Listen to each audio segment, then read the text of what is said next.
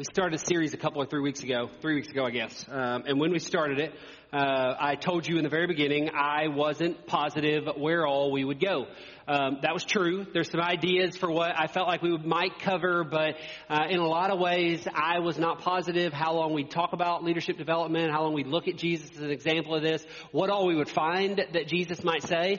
I'm still not. In some ways, I'm on a journey. I believe I need to get better at developing leaders around the church, at developing leaders in my life. So I'm exploring. What does Jesus have to say about developing leaders? And when I find something that I feel like might be worth sharing, I get the opportunity to sit up here and share it with you.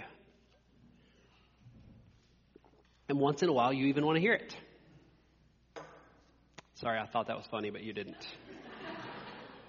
I need a mic up here to bang on the drums again, because you at least all laugh at him when it happens. It just makes me feel like you're laughing at me. We've been looking at Mark primarily. Mark has been our starting guide for that.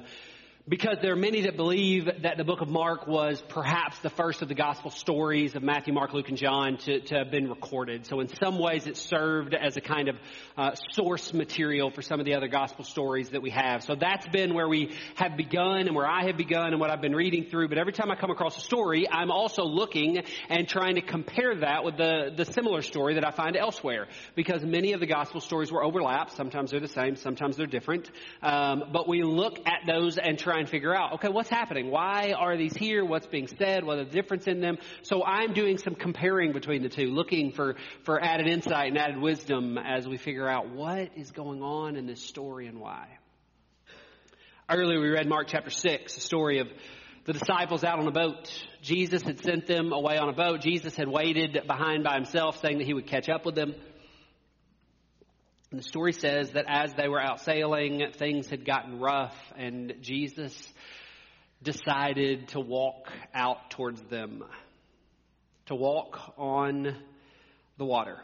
Now, we looked at the section just before this that's also in Mark chapter 6 a few weeks ago when we talked about sacred rhythms. We could go there again because there's some beautiful stuff still here about rhythms and patterns and finding methods of slowing down and how valuable that is. But today we're looking at this piece of it. And as we look at it, something that is intriguing to me, something that is intriguing to me as I look at the comparisons is when Matthew tells this story, he tells it far different from the way that Mark does. This is one of those times that it's really interesting that the two of them would tell it different because the details that Matthew includes, I can't imagine why anyone else would possibly leave them out of the story. There are ways in which, as we read it, it probably pushes us to question, did this happen? Was this actually true? If it is, why is it here but not there, and what's going on? And as I told you, we're not going to wrestle with the plausibility of stories. The point is not for us to spend time this morning or as we look at this deciding, so is it real? Is it not real? Did it happen this way? Did it not happen that way? That's not the goal of what we're doing. Instead, our desire is to look at the stories and try and understand why it is that the writers believed it was important to share this with us. So we've read Mark's story, but I want to read to you the addition that Matthew adds. From Matthew chapter 14, it says this. It says, "Then Peter called to him, 'Lord, if it's really you, tell me to come to you, walking on the water.' 'Yes, come,' Jesus said. So Peter went over to the side of the boat and walked on the water toward Jesus. But when he saw the strong wind and the waves, he was terrified and began to sink. 'Save me, Lord,' he shouted. Jesus immediately reached out and grabbed him. 'You have so little faith,' he said. 'Why did you doubt me?' When they climbed back into the boat, the wind stopped. Then the disciples worshipped him. 'You really are the Son of God,' they exclaimed." Today I want us to spend a few moments looking at what will be the third of the leadership principles that we've talked about. And in some ways, as I've thought about this one and prepped for this one, I feel like it's a little bit of a kind of an unnecessary no-brainer. I mean, people just know this, right? They just understand that this is part of what it means to lead. And yet, as I look at us as a church, us as individuals, us as kind of the global church and where we live right now, I feel like it is an area where we have room to grow. So the third of these principles that we want to talk about is that leaders take risks. If you read through the gospel stories, it is really easy to be critical of Peter. Peter seemed to have always been making a mess out of something. All the time, it's as if he has this constant need to either speak or act before he thinks about what he's doing. It just kind of comes out as a response in him. In this story here, we watch as he squanders this opportunity. He squanders this chance to walk on water. He's standing beside Jesus. He's even taken a step or two. And it's like, wow, how amazing. And many of us, as we read the story, we quickly turn. I thought about it even as I read Jesus' response in this. We turn quickly to critical responses, criticizing Peter for squandering the opportunity on the water rather than recognizing the incredible risk that he took. Story says there were 12 disciples sitting in the boat. One of them asked for the opportunity to join Jesus on the water.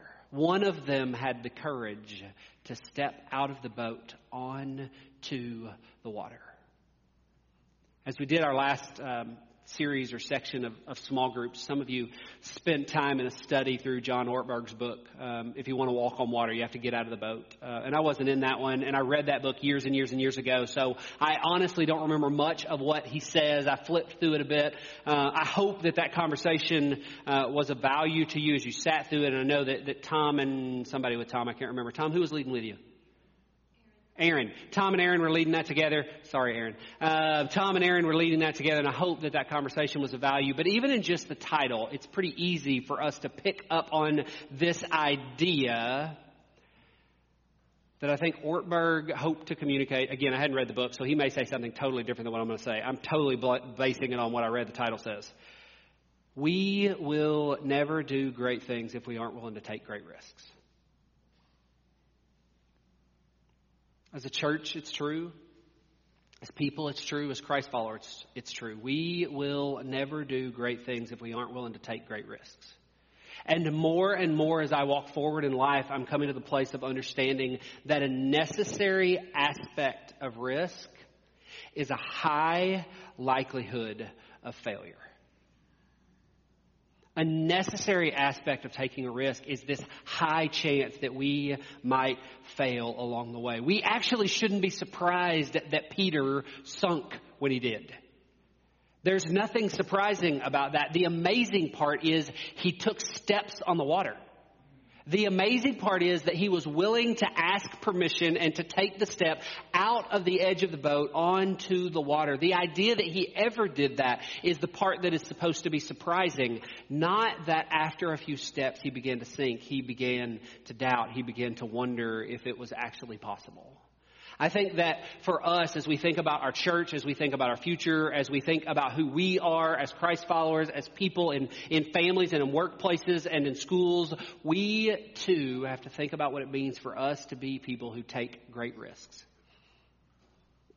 Knowing that sometimes along the way, we will fail to accomplish what we hoped we would. So this morning, I want to just look at a couple observations about the story. Some observations about Peter, about risk-taking, about the church and what's happening. Again, some of this feels like such a no-brainer and yet is so significant for us if we're going to continue to move forward in who God has called us to be. First of the observations that I see in this story that I think is important is that what it took for Peter to be willing to get on the water is that Peter was growing to believe that there was something amazing about Jesus and what Jesus was doing. As Jesus walked on the water and he got close to them, he terrified them. Both stories tell us that. They'd never seen such a thing. They'd never expected such a thing. They never even imagined it possible. Consistently, they were being blown away by the miracles of Jesus. Over and over again, Jesus was doing these amazing things that they couldn't explain. They had no understanding how they were taking place, but every time it was evidence to them, this must be God. Just hours before this experience, the one that I told you we've been in before, we watch as Jesus feeds thousands of people with a meal prepared for one. They'd watched that take place. They'd seen this. And just hours later, again, baffled by, shocked by, terrified that Jesus can do something unexpected. We find that the response to it in Matthew 14, verse 33 is this. It says, "Then the disciples worshipped him. After he walked to them on the water, he got in the boat with them. The disciples worshipped him. 'You really are the Son of God,' they exclaimed." These miraculous works, these evidences that they watched take place over and over again continued to prove to them that Jesus truly was who he says he was. He was the Son of God. He was the Messiah that they had waited for, that they had watched for, that they had longed for. And friends, if you and I are ever going to grow into risk takers as a church, as Christ followers, it starts with us coming to the place of recognizing the Messiah. With us actually recognizing what Jesus is doing and who Jesus is and the incredible abilities that Jesus has in our life. We have to be the kind of people who are on the lookout for the miracles of God in our midst. We have to be the kind of people who are on the lookout for Jesus doing the unthinkable among us. Often I get asked this question, whether it's in counseling, which you know I'm a huge fan of, or even a spiritual director that I've been meeting with recently as we continue to look at my faith story and my faith journey and what that means. A question that's not uncommon for me to get asked by these folks are about experiences of joy in my life. Now, Callie is the one who recognizes joy around us. Chad is the one who always recognizes how things can be a little bit better. But there is this reality of what it means for us to be looking for Jesus. I have so much to find joy in. The problem is not that it doesn't happen. It's that I'm not paying attention. And in the same way, as we look to understand who Jesus is, the problem is not that Jesus is not continuing to work miracles around us. It's that too often you and I aren't watching. We aren't paying attention. We aren't interested in actually seeing it take place. There are miracles all around us right now. I love when Emery, our 4-year-old, finds them so much more quickly than I do. "Daddy, look at the flowers on that tree." Yes. I don't know how long the tree had been in bloom. It was fully in bloom, so it'd been more than overnight. But to her, it was spectacular in the moment.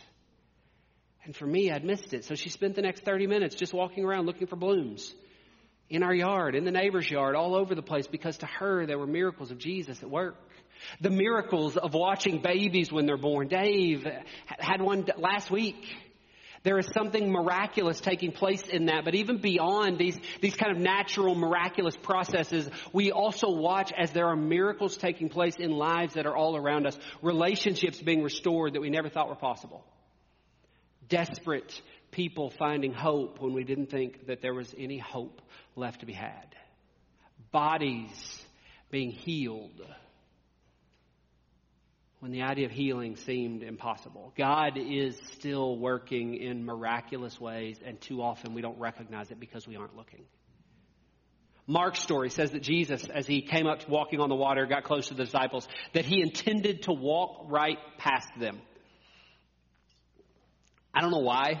I'm not sure what that means. I'm not exactly sure what's going on. I just know that for some reason, Mark says Jesus' intent was to walk right past the disciples. And yet the story tells us, why did he stop?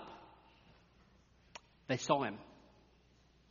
They cried out to him. They were looking to see something. They were looking for Jesus. They didn't expect him to work in this way, but they were paying attention. They were paying attention to what was there, to what could happen, and they called out to Jesus. Even in fear, even as they were terrified about what was happening, they called out to Jesus. And fearfully, but faithfully, Peter asked for permission to step over the edge of the boat and join Jesus in his miracle. A second just kind of observation that's going on as they're growing. Hey, Greg, come on in, man. As they're growing to, don't know why I laugh. I mean, he's here. I'm glad he's here. Sorry, next time I won't point you out. Didn't mean to embarrass you. Just glad you're here. A second piece that I think is important, an observation that we need to catch is while they were growing to understand what Jesus could do and what Jesus was doing, it was also true that they were growing to understand what Jesus wanted for them. That Jesus was actually preparing them for and calling them to attempt unspeakable things. It builds on the principles that we've been talking about the last couple of weeks.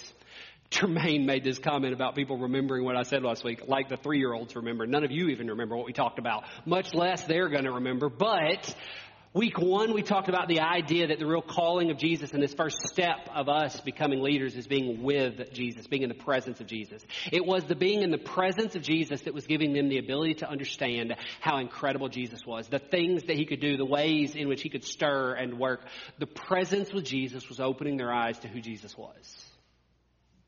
And that second step that we talked about last week, this empowering that takes place, this empowering of others to walk forward, they were coming to understand that Jesus was empowering them to do incredible things. Jesus could do miraculous works, and he said that they would be able to do the same. And along the way, I think there were times that they weren't sure, but they thought, maybe we should try. Jesus says we could do this, and we're not exactly sure how it works, but let's just see. Like Peter, take a step on the water. I don't know if this is possible, but he said that we could do some incredible things. This one looks kind of cool, so maybe I should just ask if I can do this. And he steps out of the boat, and he takes a step or two. And here we watch as he's the only one with the courage to do so. He's the only one that asked to step out on the water. And in the working of these miracles, it was evidence that Jesus was who he said he was. In Matthew 14, verse 28, it says, "Then Peter called to him, 'Lord, if it's really you, tell me to come to you walking on the water.'" So for Peter was looking for evidence that Jesus was who Jesus said he was. How would Jesus prove it? By allowing Peter to walk on the water. But I think what's also true is that it was through this act of joining Jesus in the miracle that Peter was gaining evidence that Jesus' disciples could also do everything that Jesus said they could do. They, too, could be a part of the miracles. They, too, could be a part of working in incredible ways. In fact, we looked at the book of John last week as Jesus says that these disciples will go on to do even greater works than Jesus would do. They were being empowered and they were growing in faith to recognize what was going on. All right, just a third observation that I want to point out, and I think that this one carries some really important significance for all of us. Bless you. If we're ever going to be the kind of people who take incredible risks in our faith and with our faith, we have to understand that failings don't make us a failure. Failings don't make us a failure. The reality that we will fail, we will get things wrong, we will make missteps does not mean that we are somehow a failure, that we are somehow wrong or bad or damaged or unusable.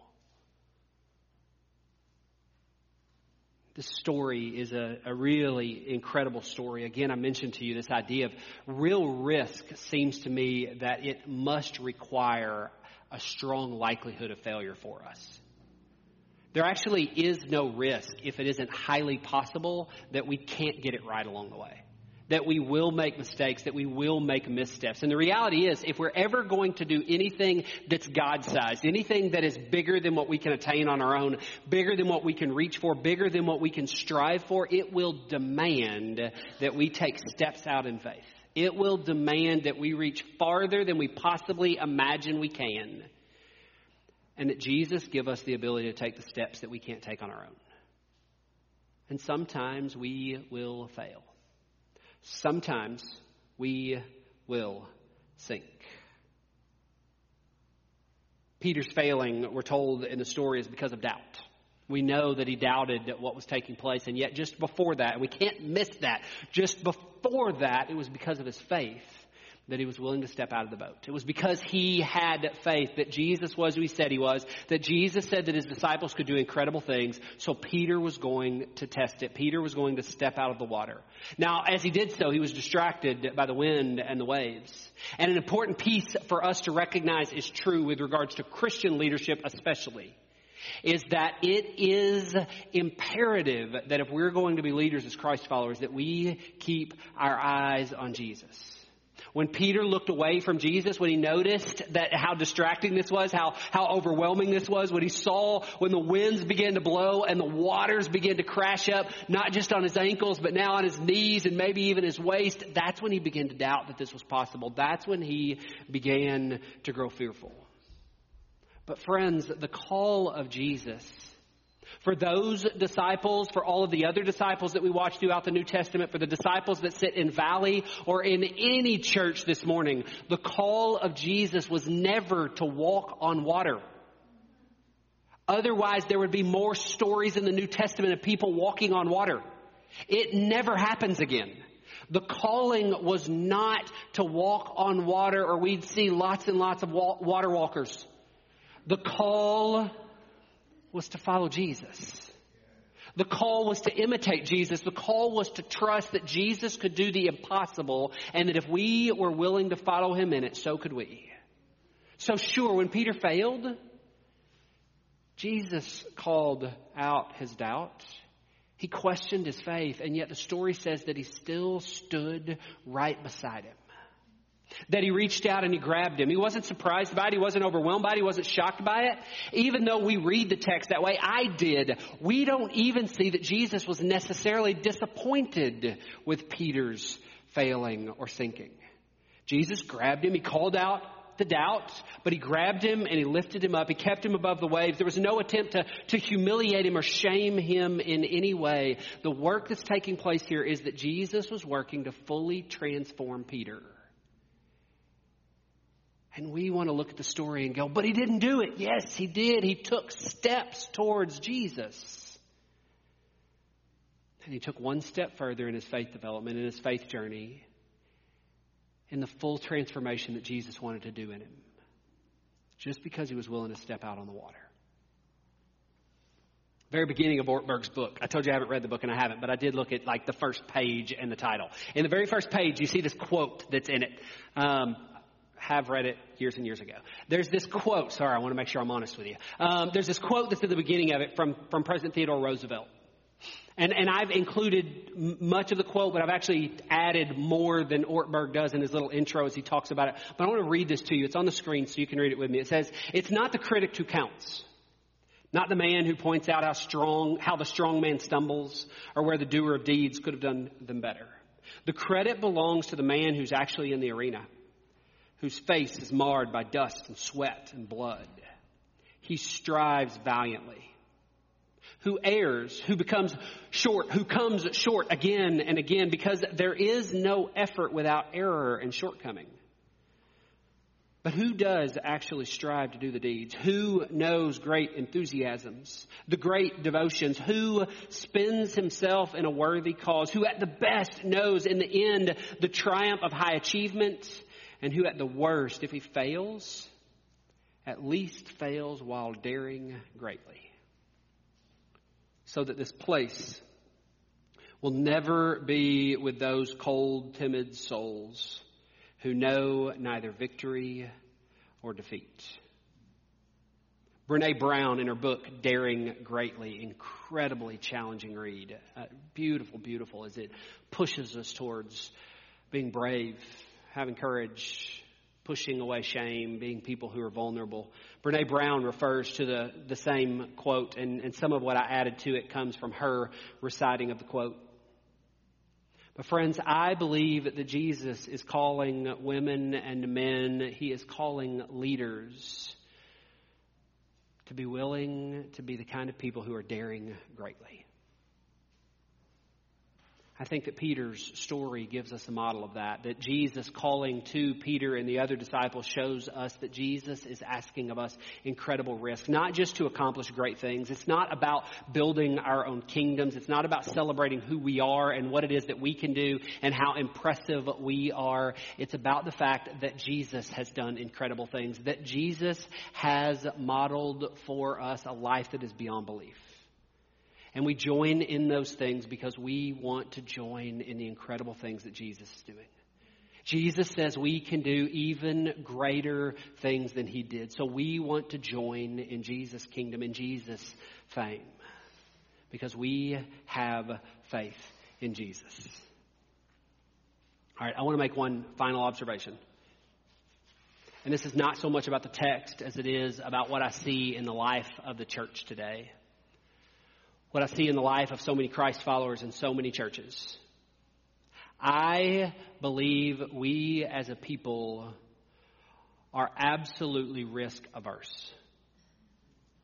We're terrified by risk. We are terrified by the idea of putting ourselves out there, of risking in some way, of compromising, or of putting too much on the line.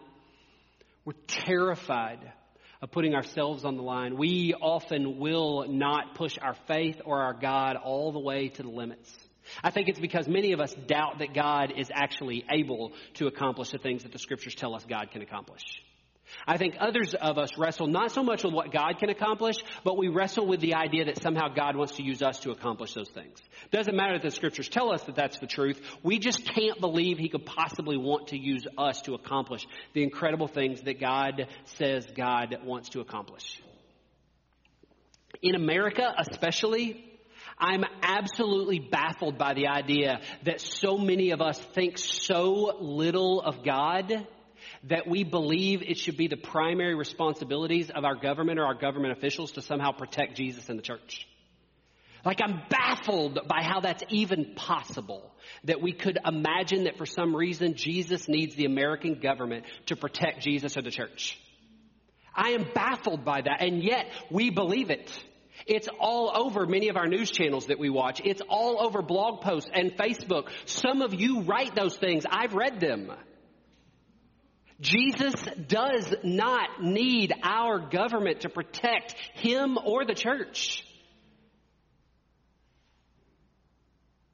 Jesus does not need you or me to accomplish the incredible things that he says he wants to accomplish in our world. And yet, he chose us. For some unexplainable reason, to be honest. Like, I can't even fully explain why he would choose me or why he would choose you. Some of you more than others, maybe. Just joking. Trying to make sure you're still here with me. Friends, we have lived so comfortably as the church, especially in our country, that we're terrified by the idea of it costing us anything to risk to follow Jesus. So many of us, maybe even most of us, aren't willing to actually risk enough to live faith boldly. We talk about some really crazy ideas around here once in a while. You know, we talk about things like Sabbath, and some of you go, yeah, that would be great. Or, yeah, it's just this religious idea that I'm not really supposed to do, but there's no way I can actually pull that off in my schedule or my life. Sabbath is a faith issue. And I'm not trying to just smack you around this morning, I promise. Not my intent. But Sabbath, and whether we live it or not, is completely a faith issue according to the scriptures.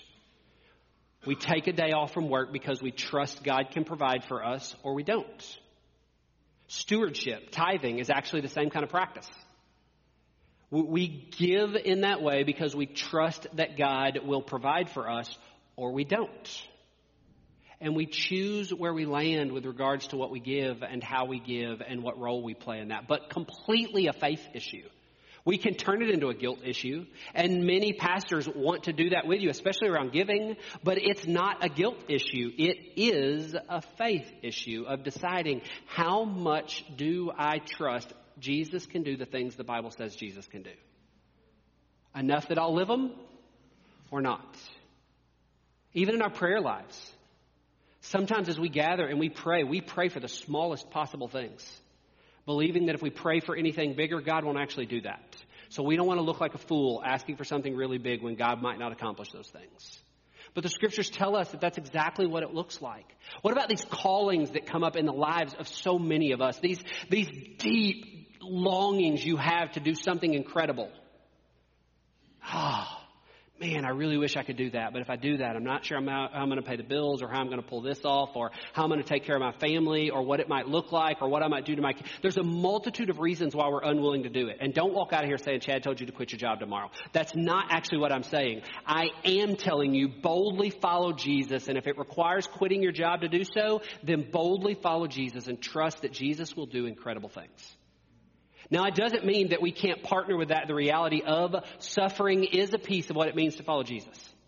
Suffering is a part of the game. Suffering is here. Suffering is a piece of what it means for you and I to be faithful. Church history says, not just a few years after Peter's experience here, he ultimately ends up crucified. Suffering was a part of it. He seemed to believe it was worth it. It's amazing how, I can't tell you the number of conversations I've had about suffering this week. Friends whose marriages have just fallen apart. People who are wrestling through health issues they don't understand. And a multitude of other family issues that are taking place. All these questions about suffering. And what I'm finding over and over again, man, none of this is even written down here. I'm sorry, I'm kind of going off on a tangent. What I'm amazed by over and over again is how many of us really, really want to be Christ followers as long as we know all the benefits on the front end. We really, really want to follow Jesus as long as we've been promised that everything will be taken care of along the way. We really, really like the idea of being a part of the church because if we're a part of the church, then maybe we're somehow promised our marriages will always survive and our friendships will always be good and our children will go up great and we'll never get sick. And we want to follow Jesus. But only if somehow we believe that we have promises that everything will turn out exactly the way we want them to every step of the way.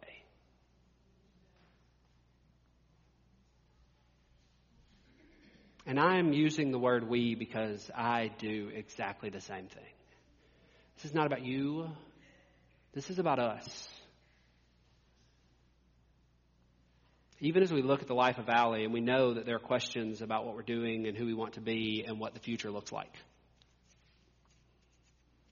Our personal lives of faith and our journey of faith as a church are going to require in the days and weeks and months ahead that you and I are willing to take unbelievable risks. And it is quite possible that some of them will not turn out the way that we thought they might or hoped they might along the way. But the promise is not that everything will go great. The calling is not that we will all eventually be walking across the Sea of Galilee.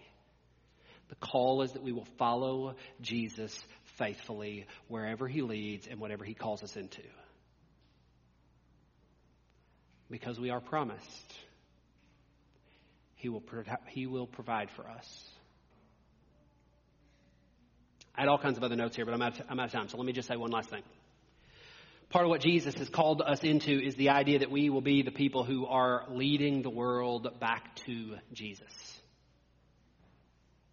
And while we spend so much time being concerned about whether or not our government is doing enough to protect our church, it is my belief that the greatest deterrent to actually seeing people in our country come to follow Jesus with all of their heart, soul, mind, and strength is that they have seen very few people actually do it. So many of us as the church come and sit together for an hour or two or three on Sunday morning and believe that that is sufficient for us to call ourselves people of faith. But we don't live lives as people of faith. And I actually believe that if our world were to see people of Jesus living like they actually believe Jesus still did miraculous things, like they actually believe that Jesus could still turn the world upside down, like they actually believe that Jesus could bring peace to unimaginable places, could bring reconciliation to the brokenness that exists around racism and sexism and sexual abuse that we've seen and political scandals that we've seen. And all, if we actually lived as if we believed that Jesus could bring healing to that, if you and I actually chose to live that way, just a guess. But I think it could possibly change the world. Truth is, I think that's exactly what Jesus did. He came along and he showed them what it looked like to do the impossible. And then he said, hey, ladies, gentlemen, will you come with me? Because I'm only here for a little while. And what it means for this to continue is that you continue to put it all on the line to prove to the world that Jesus is exactly who Jesus said he was.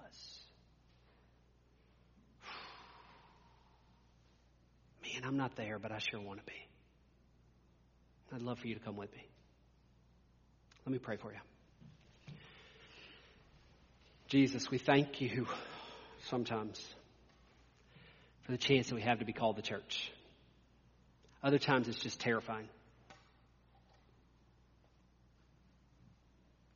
But God, give us faith like Peter, even when we're terrified,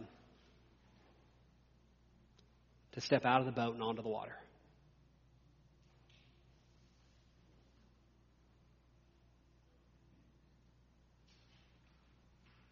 Give us courage to take great risks because you are a great God and because you are working miracles and long to use us for miraculous works. In Jesus' name we pray. Amen.